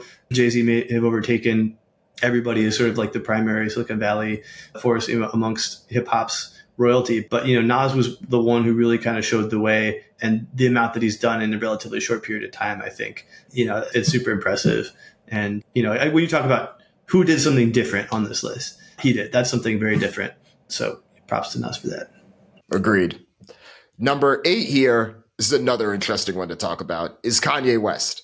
Kanye West famously rose up a lot of these net worth and highest earner lists because of the success he had in fashion, specifically with Adidas and his partnership with his brand Yeezy, and arguably having the next most successful brand next to Jordan in terms of a single person being able to, ha- whether it's an athlete or entertainer, being able to have a shoe and what looked like a shoe franchise that was going to live on. Unfortunately, we've clearly seen that implode, and the implosion, a bit unfortunately, I do think is maybe part of the reason why someone like Ye may not be even higher on this list, is because being a mogul is something about, like we've talked about before, the ability to have the influence, to be able to put the pieces in particular areas. And for someone like Ye to then go and make anti-Semitic remarks, condone hate speech, promote hate speech, and you see all that crumbling down. One, of course, you mentioned that there's many people on this list that have done disgraceful things, but of course we're highlighting that at, calling that out here. But two, you just see how much that impacted and really destroyed so much of what has been able to build. That shows some weakness in the quote unquote mogul foundation aspect of things. And I know that he was able to create opportunities uh, for others through good music. I think most famously, we look at Pusha T and everything Pusha T was able to do in his career after the My Beautiful Dark Twisted Fantasy album and then becoming president of good music. I think he was able to do that. Some of the early co-signs with Travis Scott and others, I think, you know, worked to Yeezy's advantage as well. I think we've still yet to see that infamous Donda org chart with all of the various things that Yeezy wants to build come to life. If he is able to build that at some point, then would happily rank him higher on a list like this. But that's where I'm at with Ye on the mogul list. Yeah. And I think like with, you know, a lot of other names on this list, it's sort of like, what was your ceiling? And you got a lot of points for that, but then you get points taken off for, you know, for sort of bad things you did, or, or, maybe not bad things you bad things you did from a personal level, because a lot of people are still high up anyway. But at least from a business perspective, I mean, you know, yeah, he was at one point the wealthiest hip hop artist in history. I think also the wealthiest musician of any genre, maybe the wealthiest entertainer, depending on how you count that. But he also destroyed, like overnight, the largest fortune in hip hop history, at least to that point, with what he was doing. And, you know, you can talk about mental illness, and that's, you know, very real situation for him, unfortunately. But like at the end of the day, you know, there's no condoning the kind of stuff that he was saying and promoting and, you know, really having an effect. And you could see in some of the statistics out there, you know, hate crimes, especially against Jews, have been up, you know, over the past year or so. And there's a lot of other factors going into that, but like, you can't be contributing to that kind of thing. So yeah, I think, you know, if that hadn't happened, you know, I think he would have made it into the top five for sure. And it's worth noting that, you know, he got a, like probably like a half dozen top five votes anyway. Uh, a lot of people left him off. You know, I don't know. I was bouncing all over where I would put him, but I think you have to kind of consider not just what he created, but what he tore down. And so, yeah, he should be on this list. You know, he created probably, with maybe the exception of Beats, the most valuable brand to come out of hip hop and Yeezy, but then he also tore it down. So, you know, that's what this list is about. You get to have these debates. Agreed. Agreed. Number seven, someone I'm excited to talk about, fifty Cent. fifty, I mean, where do you even start? I think there's a few things. One, of course, you could talk about the rap career and how he was able to use shock value to his advantage with songs like How to Rob, and how that continued to be a through line with his career, starting all the beef with the Murder Incorporated camp and everyone else there. But I think that same mentality worked to his advantage as a businessman, too. We have both talked and broken down the deal that he did with Vitamin Water. And for hip hop, that was one of the first of its kind that we saw. That was really dope to see. He continued to do plenty of other business ventures, be involved with things. But I think what's kept him in the mix, especially the past decade or so, is what he's been able to do on the multimedia side. He has been single-handedly, in many ways, carrying one of the legacy streaming platforms out there with Stars. I was listening to a podcast that talked about how Power and all of the various Power books and chapters are responsible for twenty-five percent of the demand on that platform. And that, of course, is, that number came through Parrot Analytics, so it doesn't exactly reflect on viewership. But when you look at how he was able to just continue that in an era where I think it's hard to create shows like that that last, we obviously saw shows like Empire come and go and others, but he's still at it. And it's been impressive to see how he's continued to that. And especially with the type of people that acted in Power, that's a bit of that mogul king-making aspect where you're creating opportunities for other artists, whether it's, you know, having Mary J. Blige in there or having different folks like that. So I do think as much as he still is the same fifty, we'll still clown, we'll still do jokes. We saw him courtside the N B A playoffs, or the Sacramento playoff or the Sacramento Kings game, because his alcohol company has a partnership with the Sacramento Kings, and I believe he also has one with the Houston Rockets too. So it's good to see that even sixteen years after one of the most influential exits in hip hop, fifty's still doing his thing. Yeah, for sure. And I think it, it also goes back to ownership, like so many of these cases, right? When he got that deal, you know, his first record deal, he, he always says he went out and he took, you know, his first million dollars and went and, you know, registered all the trademarks for G Unit and all these different things that he was going to do with it. And, you know, he built a brand that was bigger than just fifty cent, right? He built a lot of brands that are bigger than just fifty cent. And I think what he did with Vitamin Water, I know we talked about it in the context of Chris Lighty, that set the blueprint, you know, not just for hip hop, but, you know, for the entertainment business on the whole. I remember I was doing a cover story on Ashton Kutcher for Forbes, you know, five, ten years ago about his startup sort of investing career.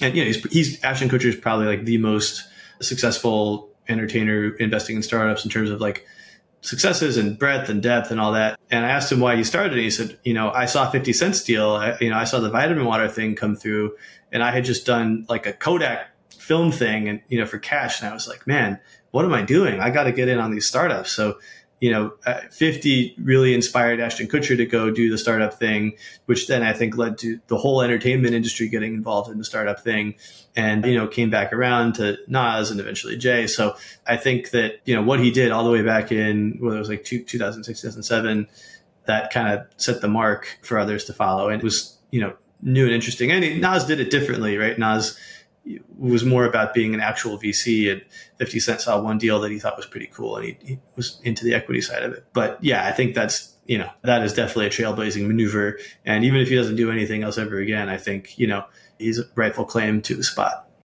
Agreed. Number six on the list is Master P. He's another one that has continued to live on from a legacy perspective in terms of the young record label executives, the young artists. Who are they modeling themselves after? Who do they want to do? And so many of them reference that late nineties No Limit run, the ownership, and how Master P, as many other record label executives were at the time, which we'll get into, but how he was able to navigate things and just the feeling of branding, marketing, and all of the different areas that he's been able to have his hand into in multimedia, in product sales. He gets his product out distribution in Walmart and other stores like that. So it's been interesting, and I think good to see him in the mix with things. He's always one of those names that comes up with, oh, there's this big brand for sale, whether it's Reebok or this sports team or this multimedia thing. He's always been in the mix with those areas as well. So it's good to see him get representation on the list too. Yeah. And I think just in terms of taking, you know, what had been sort of a a regional label and making it national and sort of getting the, the kind of deal that he got, I think that set the bar for a lot of deals to come. And, you know, that, that counts for a ton. And, you know, getting involved into all kinds of different things that, you know, you may not even know until you like really take a close look at it, diversifying your portfolio, you know, as a businessman. I mean, I think he's as good an example of that as anybody. Agreed. Now we're in the top five. This is where things get interesting. This first one, got a big exhale before this one. Co-founder of Def Jam himself, Russell Simmons. Where do we start? Well, you know, I think it's instructive to look through the different votes here. I mean, well, a lot of people left him out, but, you know, a lot of people even emailed caveats to me like, look, I hate to put him on here, you know, but his impact is undeniable. And he got a bunch of first place votes, actually. But I think enough people left him off entirely that, you know, it averaged out to him being, and it was, it's pretty clear that he's in, in fifth on this list. It's not particularly close in either direction. But yeah, again, you talk about blueprints, right? Creating Def Jam, like sort of the iconic hip hop record label. And, you know, before all these artists that came along, starting their own labels, you know, took a cue from Russell. All the artists that saw him create Fat Farm took a cue in creating clothing lines. And, you know, as time went on and he started getting into all these other different parts of the entertainment world, you know, I think that was something that other artists followed as well. But it's hard to name an artist whose career he's not touched, you know, of the legends that have been around for a couple of decades, you know, especially some of the names that we're going to get to in a minute. So, you know, obviously can't discount everything he's done on the negative side. You know, certainly we've all seen the headlines, but, you know, his impact on the business remains so significant that a lot of these people, the other voters, put him on top. And, you know, it, it's hard to argue his business influence. You can't tell the story of hip hop without including him. You also can't mention him in Good Practice without acknowledging everything, the good and the bad. One other thing I'll say on the good side was leaning into reality T V shows and things like that early, with whether it was, you know, having his family involved with different things on T V and things like that. I think we were able to see him continue to put himself on with there, right? It's like, of course, obviously, as anyone knows, you know, his brother's in Run D M C, you get to see the whole family. And then you obviously have even, uh, what's her name? Like Angela Simmons now, you know, is been able to build her own career as a businesswoman herself in large part, thanks to the platform that Russell Simmons was able to build there. So yeah, um, I'm glad that he was on the list, but I'm also glad we're able to have a full conversation about it. Number four, top four, is this is where we get into the famous Mount Rushmore. Everyone always asks the question. Number four is a combination, but it's for good reason. It's Birdman and Slim, the co-founders and leaders of Cash Money Records. Yeah, I mean, I think, you know, we didn't really specify whether or not you could put people together or not, but so many voters ranked them together, and they're really inextricable. I mean, they are, of course, brothers and co-founders of Cash Money. So it only seemed appropriate to do that. We only did that in one other case, but, you know, but here it made sense. You know, Birdman and Slim, you know, fire and ice. I mean, thunder and lightning, you know, that that's kind of their M O in, in Cash Money. And, you know, you and I have talked about their dynamic a lot over the years, but, you know, I think similar to Master P in, in taking what had been a regional label in Cash Money and, you know, extracting this incredible distribution deal from Universal, getting this huge advance, you know, in the nineties, getting it was thirty million dollars, you know, even in those days, you know, with inflation would have been, you know, probably at least double that at this point, plus the ability to own everything going forward. And and then just their continued ability to stay, you know, you know, we talk about ownership throughout this list. I mean, those guys have, have managed to maintain control of their catalog, and, you know, through some, let's say there have been some disputes as to whether or not they held on to too much of it without distributing it fairly to their artists. But it's a very generous way to put it. You know, yeah, yeah, we could say. But I think just the endurance of Cash Money, you know, from the early days and Hot Boys and Lil Wayne, you know, coming through to like Drake, Nicki, Wayne. And, you know, even if they never put out another hit, they're going to have that catalog to sit back on, throwing off like double digit millions every year. So, you know, it's interesting. I mean, I wonder what would have happened if they had sold their label at the peak of the catalog boom a couple of years ago when interest rates were so low. I mean, I, I think they could have gotten, I mean, I don't know, like hundreds of millions of dollars for sure, maybe half a billion. I don't know. I mean, when you look at some of the numbers being thrown around, yeah, I don't know about these days now that things have cooled off a little bit on that front. But there's no denying their influence on the music and the ownership of the music. And, you know, they certainly diversified. I think, didn't Birdman own like gas stations or oil rigs or something for a hot minute there? But, you know, I think it comes down to like, what's a mogul, you know, like a music mogul, a hip hop mogul, you know, for them to have launched and continue to own one of the most successful labels of all time, you know, and, and to have given so many other people on this list a platform to start what they did, you know, and then they were pretty clearly ahead of Russell, which is interesting to me.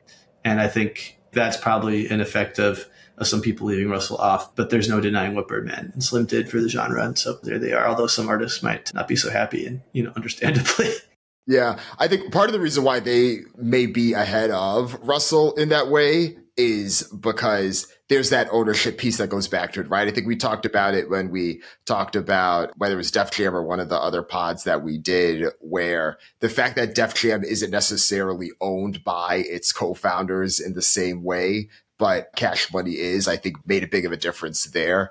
And I think with Birdman and Slim as well, even if, let's say, there wasn't a whole second chapter of the Cash Money story, like even if we didn't see the Young Money to then Drake and Nicki side of it, it's like those, even if you separated, those would be two ownership stories in themselves that would have had placement in this list and maybe high up. You clearly saw Master P on this list, where I think a lot of the uh, recognition for Master P was things that he did in that early phase that Cash Money was able to as well. And then you have this whole run from two thousand seven up until two thousand eighteen, because that was the last Drake album that came out under Cash Money.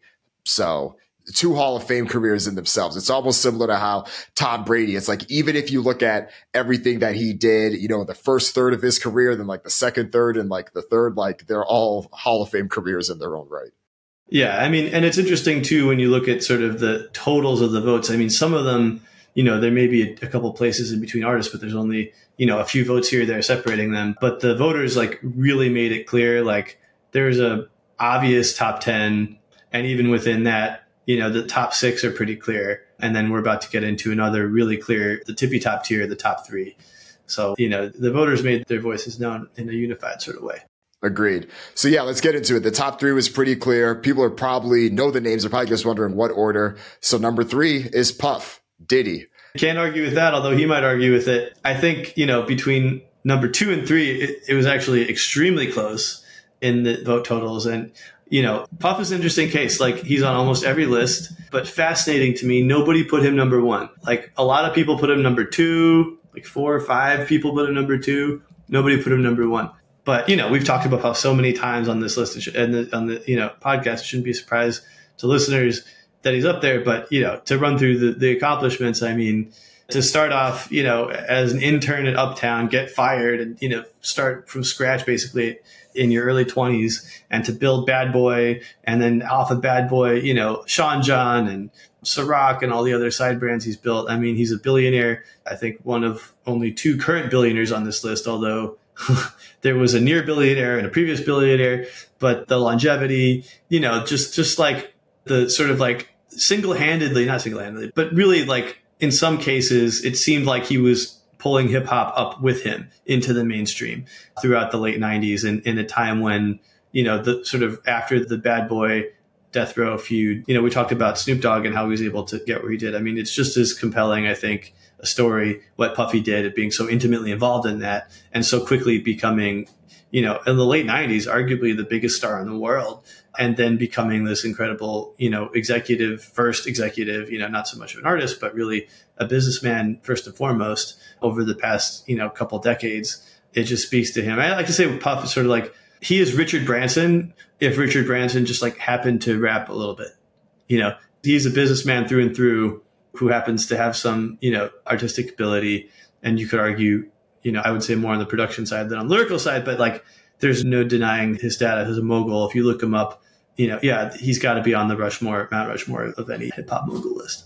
He has a track record. He has the businesses, the whole thing from the beginning, selling a lifestyle. He learned that as an intern, did it with music, did it in fashion, did it in spirits, and he's continued to find ways. And like anyone has had businesses that have succeeded, businesses that haven't, but that guy's never going to give up. And it's really cool to see people like him and others on this list. Most of the people that made it this far on the list are at least fifty years old or higher. And I don't think that's a coincidence. There's something to be said for the longevity, but I also expect these people, if they're still alive, to still be making moves in their seventies, the same way that you see, granted, hip hop itself is only fifty years old. So you just don't see as much of the longevity there yet, but the same way that we still see Charlie Munger and Warren Buffett in their nineties still being active players. If these hip hop moguls live as long as they do, hopefully we'll be able to see that too. And I think he's one of them that whatever the circumstances are, will always have some hand in the mix. And that's something that's always admirable about Puff. Number two, Doctor Dre. I mean, where do you start? You could start with the co-founding of Death Row.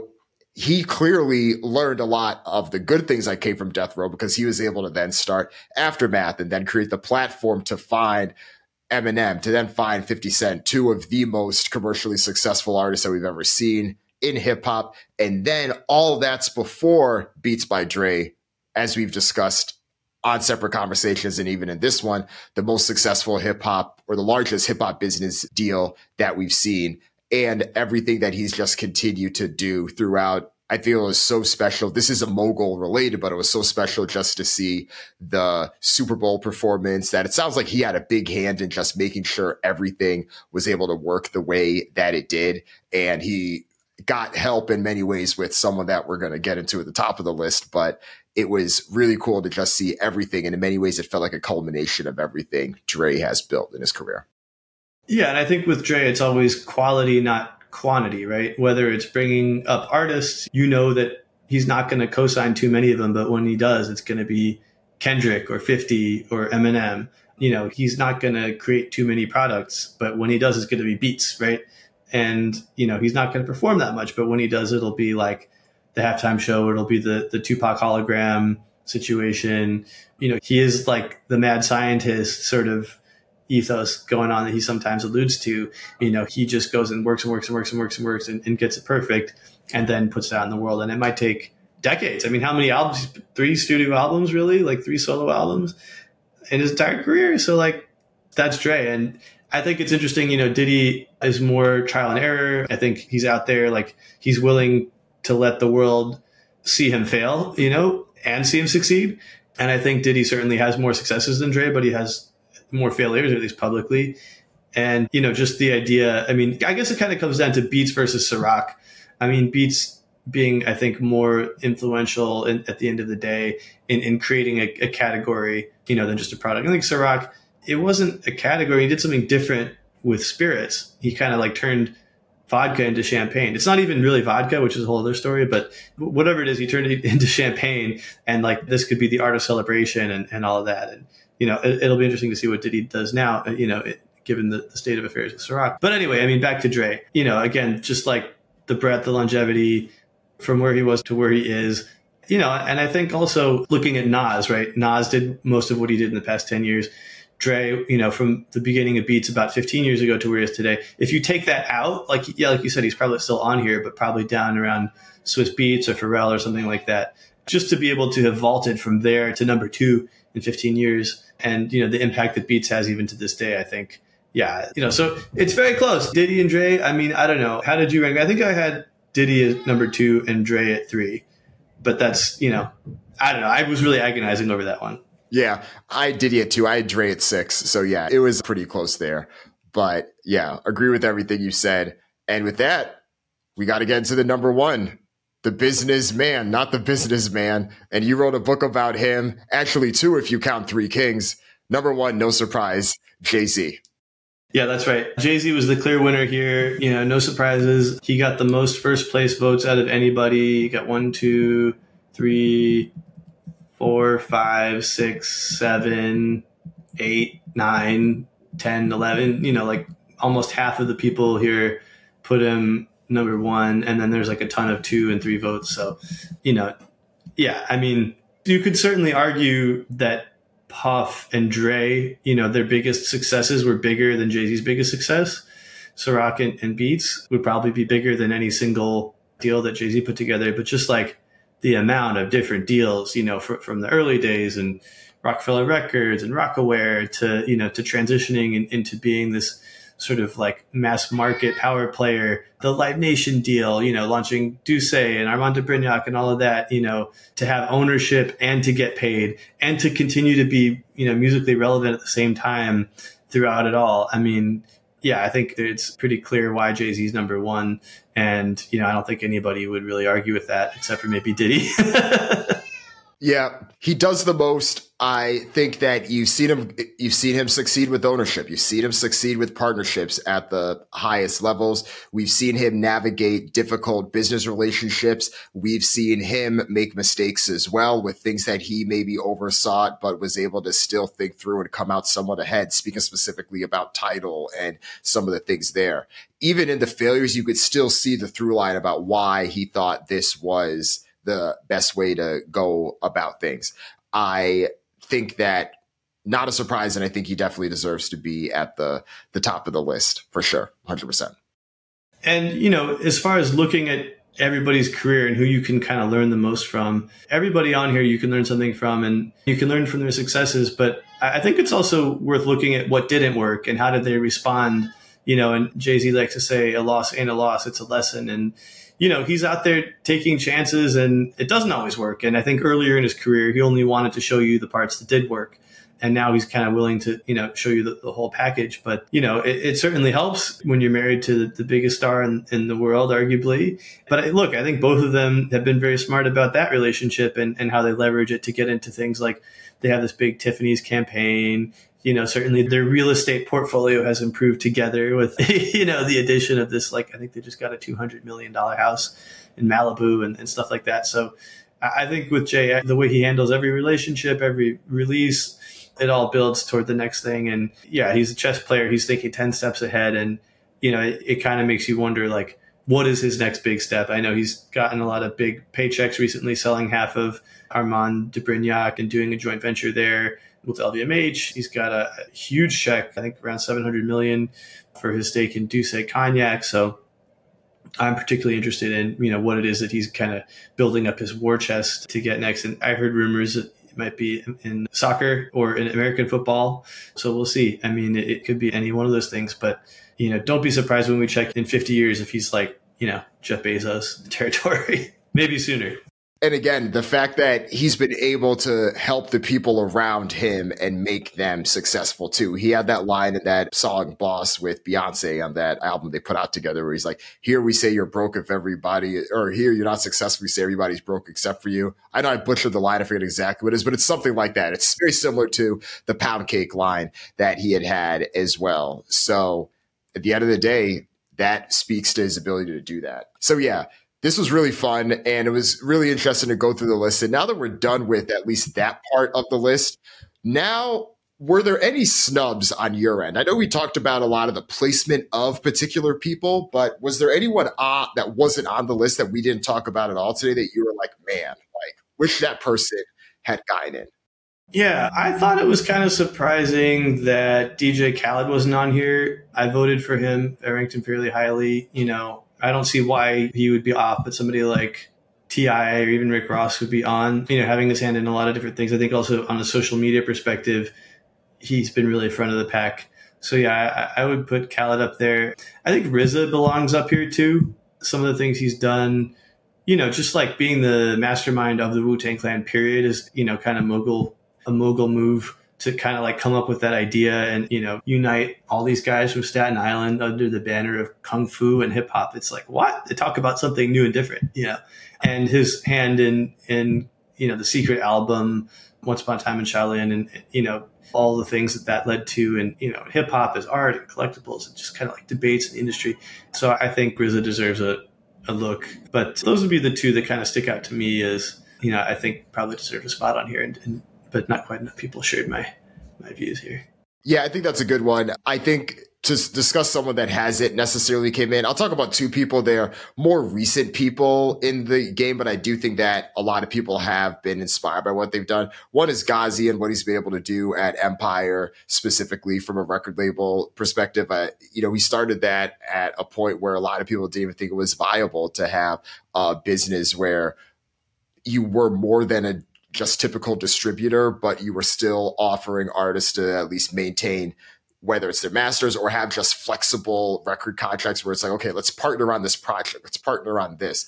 And we see how fragmented music is now. And I think they were clearly ahead in some ways with that. And I think that worked to their advantage too. And I think similarly, J. Cole was someone who got on this list, but I think I'd actually give a shout out to his business partner and C E O of Dreamville, Ebe Hamad, and what they've been able to do there, really try to bring a platform. And I think in many ways, one of the things that Dreamville is and other labels have navigated, how do you work to build a platform beyond the breakout star that you have? So that that was another name that that came to mind. For sure. No, that those all make sense to me as well. Yeah. And then on this note, I think it was interesting because now that we're reflecting on the list, there's a few trends that I wanted to call out to get your thought on. One was the placement of producers. And this is a two-part question because one, I do think that producers, especially the super producers in hip hop, did quite well if we're looking at this list. Just to kind of name through the names, Doctor Dre, number two, Kanye West, number eight, where's Swiss Beats here? We have Pharrell, of course, at twenty-two, and we have uh, Swiss Beats at twenty-seven. And I'm probably forgetting a couple of people there. Uh, do you think there's something specific about producers as a job that makes them either more likely or that has or any commonality with those folks, and why that may line up with their placement on a list like this? Yeah, I think a lot of the people who are producers are, you know, some of the time are there because, you know, they, they didn't quite take off as lyricists the same way, although some people disagree with this. Look at Dre. Okay, fine. But like Dre was always a better producer than he was a lyricist. Puff was always a better producer than he was a lyricist. Swizz was always a better producer than he was a lyricist. I mean, you know, you could hot take, but like you could argue that with Kanye too. I mean, that's less of a slight to Kanye's lyricism and more of like just a praise for his production. But I think that, you know, when, let's say, being a lyricist isn't your calling card, whether it's production or something else, you have to make yourself valuable in other ways. And I think that, you know, especially as a producer, you're often involved, you know, more in the business side and, you know, what are the splits going to look like? Who's got the publishing, all that? You kind of necessarily end up more in mogul territory, whereas it's easier maybe to just be a recording artist and to take checks from your, your label. It's sort of like, you know, kind of comes to the territory more when you're involved in the production side of things.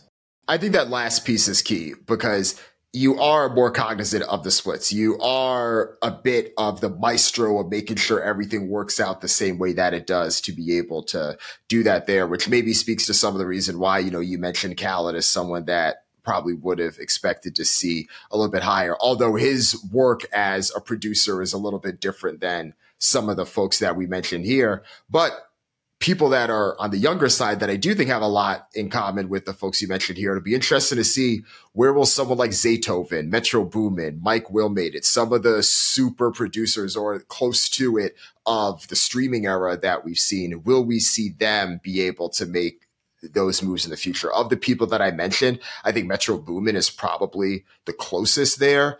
Of course, he recently sold his catalog. I think that he's someone that seems to move a little bit different. He's releasing his own albums that do have his own beat production there in a way where Mike Will and Zaytoven strike me a little bit more as being purely interested in the musical aspect of things. Yeah, yeah, that makes sense. I mean, and I think if we're talking about, you know, younger individuals who, you know, you might see on this list in ten years, or maybe even you could have seen them now. But I think, you know, Travis Scott and Tyler, the Creator are two names that I would point to. You know, Travis Scott, I think, probably got dinged for, you know, what happened, you know, at, at his festival. And, you know, that's like kind of a, a big, you know, impediment for people to put on the list. But, you know, those kinds of concerns didn't stop them from listing other folks who had some pretty serious, you know, kind of like moral asterisks around around their names. So I think what Travis has done with Cactus Jack, you know, he was really on the sort of on the Kanye path from a commercial perspective. And, you know, let, let's see how it goes with his new Utopia rollout. But yeah, I think people have kind of a short memory and are willing to move on. And, you know, he could be back in the conversation again soon. And I think Tyler, the Creator, too. I mean, I think he's another one, you know, whether it's music festivals or clothing, you know, he's definitely got a hand in a bunch of really interesting different businesses. And, you know, maybe part of it, maybe he, he ends up more like in the Pharrell kind of position where it's not necessarily quite as mainstream, but it's widely respected and, you know, lucrative and popular. So I could see the two of them moving up here in years to come. And Tyler, too, is unique because he spoke to an audience of fans and people that weren't being spoken to in that same type of way, right? Everyone else is trying to speak to the aspirational, cool person. Tyler said himself, he was reaching the outcasts. He was reaching the people that would go on late night runs to Taco Bell and stuff like that. And that was an audience that hip hop, mainstream hip hop was reaching. So I think that speaks a lot to his success there.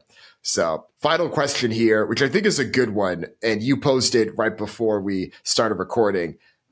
This mogul list is very representative in a lot of ways of who the greatest artists are that happen to be successful in business. And the question was up to interpretation in many ways. But if you were picking a team or a few people, whether it's people we've mentioned or people we haven't mentioned, to run your mogul empire, who would make your list? Let's say if there's three to four names that come to mind of who would make your list, who would it be?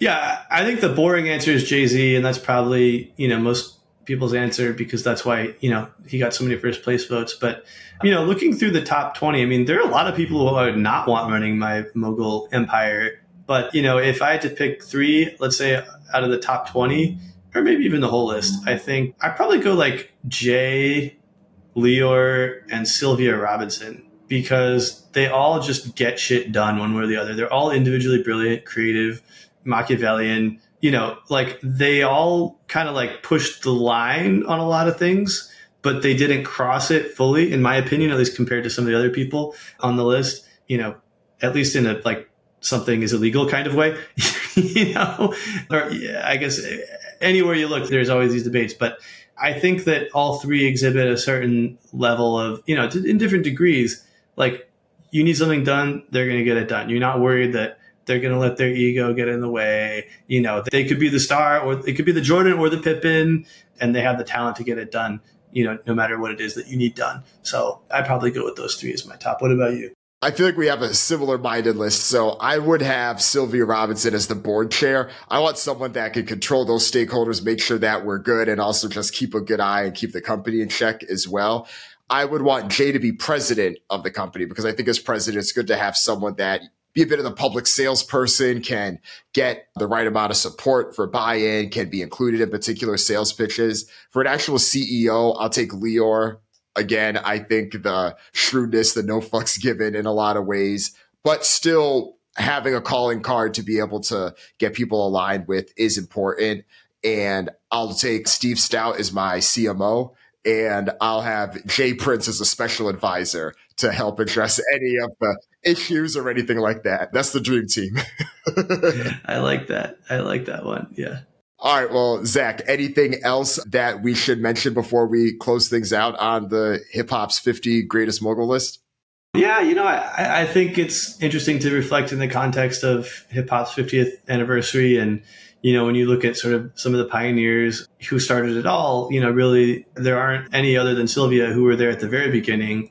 And even then you could argue, you know, she came kind of five years late. So, you know, I, I hope that over the, you know, over the rest of the year, some of these folks do start to get their flowers in, in the mainstream in a way that they haven't before, you know, whether it's Herc or Flash or, you know, some of the other people, Kaz, who are sort of around, Grand Wizard Theodore, you know, some people like that who haven't gotten maybe quite their due. So, you know, I, I would look for that through the rest of the year. And that's kind of a hope of mine. And, you know, I mean, yeah, none of them really got to be, let's say, they didn't get to partake in the spoils in the way that some of the people who came in later did. So that that would be my one final thought as we head into this rest of the summer of celebration of the fiftieth anniversary. Yeah, I'm excited. I think it was great to be able to use as an opportunity to reflect, to be able to highlight and think more broadly about it. There's been so many different types of fifty this, fifty that list, and I'm sure we'll see more of them as well. I think that this one is a bit unique because of all the factors that we brought into it and how varied the list was and how we brought more people into this process as opposed to just having, of course, there's a form of this that was just you and I talking it out and making sure that where we thought things made sense, but it was really good to be able to include some of the pioneers and some of the leaders themselves in this. So with that, salute to hip hop and everything that is created. And obviously you and I being able to have work in this uh, industry as well. So shout out, you know, it's a privilege and honor to be able to contribute and offer something like this. Yeah. Privilege and honor indeed. So yeah, it's a lot of fun and good to, good, you know, good to be able to look back a little bit. Agreed. Thanks, man. Appreciate it. All right, Dan, have a good one. You too. If you enjoyed this podcast, go ahead and share it with a friend. Copy the link, text it to a friend, post it in your group chat, post it in your Slack groups, wherever you and your people talk, spread the word. That's how Trapital continues to grow and continues to reach the right people. And while you're at it, if you use Apple Podcasts, go ahead, rate the podcast, give it a high rating, and leave a review. Tell people why you like the podcast. That helps more people discover the show. Thank you in advance. Talk to you next week.